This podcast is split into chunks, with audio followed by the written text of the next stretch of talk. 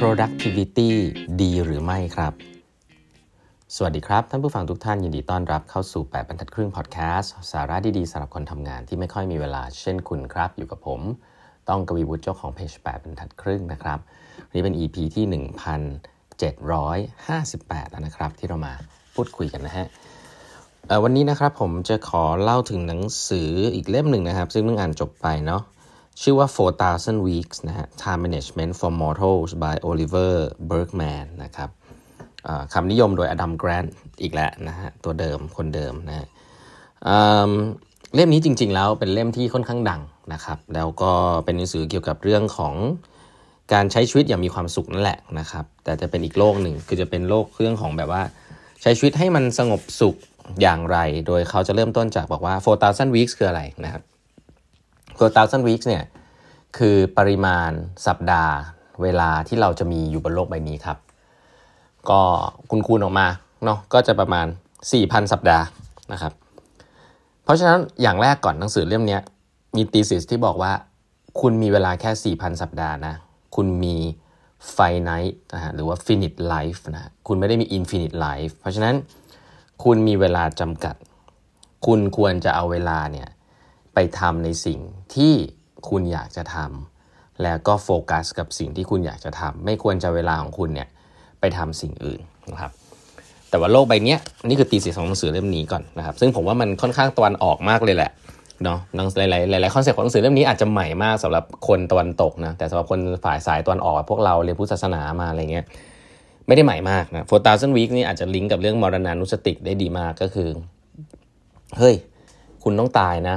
ใช้ชีวิตให้มันคุ้มค่าเนาะอย่าไปโฟกัสกับเรื่องที่มันไม่เป็นเรื่องนะครับหนังสือเล่มนี้ก็เริ่มต้นนะพูดเกี่ยวกับหลาย ๆ เรื่องหนังสือนี้มันจะยาวมากนะแต่ผมคงว่า concept จริง ๆ ก็ไม่ได้ซับซ้อนขนาดนั้นเขาบอกว่าเนี่ยให้เราลองนึกภาพนะฮะว่าคุณทุกวันนี้นะก่อนจะเข้านอนเนี่ย คุณกำลังจะเข้านอนละคุณมีความรู้สึกว่าคุณวางมือถือไว้ใกล้ ๆอะถ้าคุณวางมือถือไว้ใกล้ ๆ เนี่ย คุณจะมีความรู้สึกยังไงฮะ มันจะมีความรู้สึกที่เกิดขึ้นกับมนุษย์ทุกคนครับก็คืออยากจะหยิบมือถือขึ้นมาดูครับเพราะว่าไอ้โปรดักที่เรียกว่าโทรศัพท์มือถือ ที่ข้างในมันมีซอฟต์แวร์นะฮะที่มีอีเมล มีโซเชียลมีเดียเนี่ยสิ่งเหล่านี้มัน work กับมนุษย์ในระดับสัญชาตญาณเลยนะครับ ว่ามนุษย์เนี่ยชอบ variable reward เนาะในการที่เรา design product อะไรสักอย่างแบบ Hook Model เนี่ยมนุษย์เนี่ยชอบดูว่าคนอื่นคือรู้สึกยังไงกับเรา แล้วก็ ถวิลหามากเลย ที่จะหยิบมันขึ้นมาดูบ่อยๆนะมีใครเป็นบ้างนะอีเมลเนี่ยต้องรีบตอบค้างไม่ได้เลยนะครับ มีเรื่องของโซเชียลมีเดียใครมากดไลค์โพสเราบ้าง มีใครทำอะไรอยู่บ้างไถฟีดไปเรื่อยๆเขาบอกว่ามนุษย์เรายุคนี้เป็นแบบนี้จริงๆนะครับ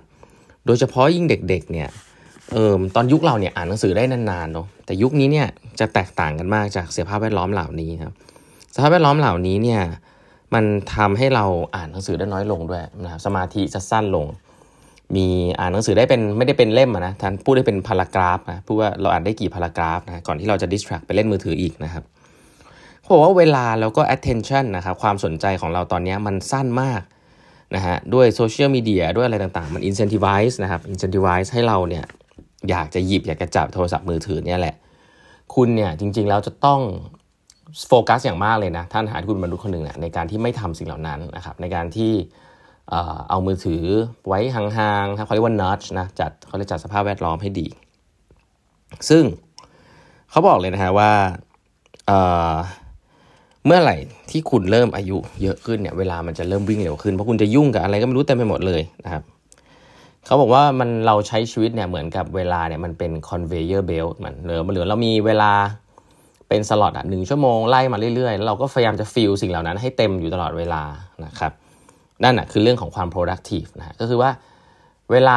conveyor belt มันผ่านมาเรื่อยๆ เราก็หาทางจะใส่ของเข้าไปให้ได้เยอะที่สุดนะครับ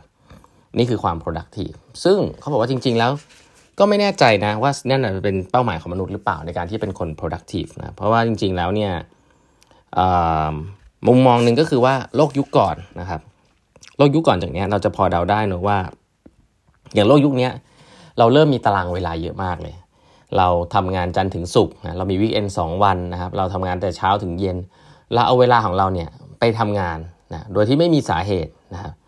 สาเหตุของมันหลักๆ ก็คือว่าเราอยากจะทำมาหาทำงานทำมาหากินนะฮะทำเงินให้ได้ เพื่อที่จะเอาเงินเนี่ยไปใช้ในเวลาที่เราไม่ทำงานถูกไหมเพราะเวลาตอนที่เราทำงานเราไม่ได้ใช้เงิน เราอยากทำงานหาเงิน เพื่อที่จะเอาเงินไปใช้ นะฮะหรือว่าเอาเงินไปทำให้เราไม่ต้องทำงาน แต่คำถามก็คือว่าตอนนี้ไอ้เวลาในการหาเงินเนี่ยมันเป็นเวลาที่เยอะไปหรือเปล่านะครับแล้วก็เราต้องใช้เงินเยอะขนาดนั้นจริง ๆ หรือเปล่าในโลกใบนี้ อันนี้ไม่แน่ใจเนาะอันนี้เขาพูดถึงภาพใหญ่นะว่า สิ่งหนึ่งซึ่งมันเหมือนจะเกิดขึ้นอยู่เสมอนะตอนนี้เนี่ยก็คือว่ามันจะเหมือนนิทานอันหนึ่งอะที่หลายท่านจะเคยได้ยินนะครับว่า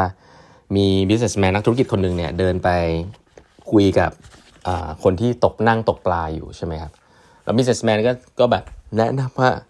เนี่ยคุณตกปลา คุณน่ะเอาเวลามานั่งตกปลาเนี่ยทำไมคุณไม่เอาเวลาเนี่ยจากที่คุณตกปลาเองอะ่ะ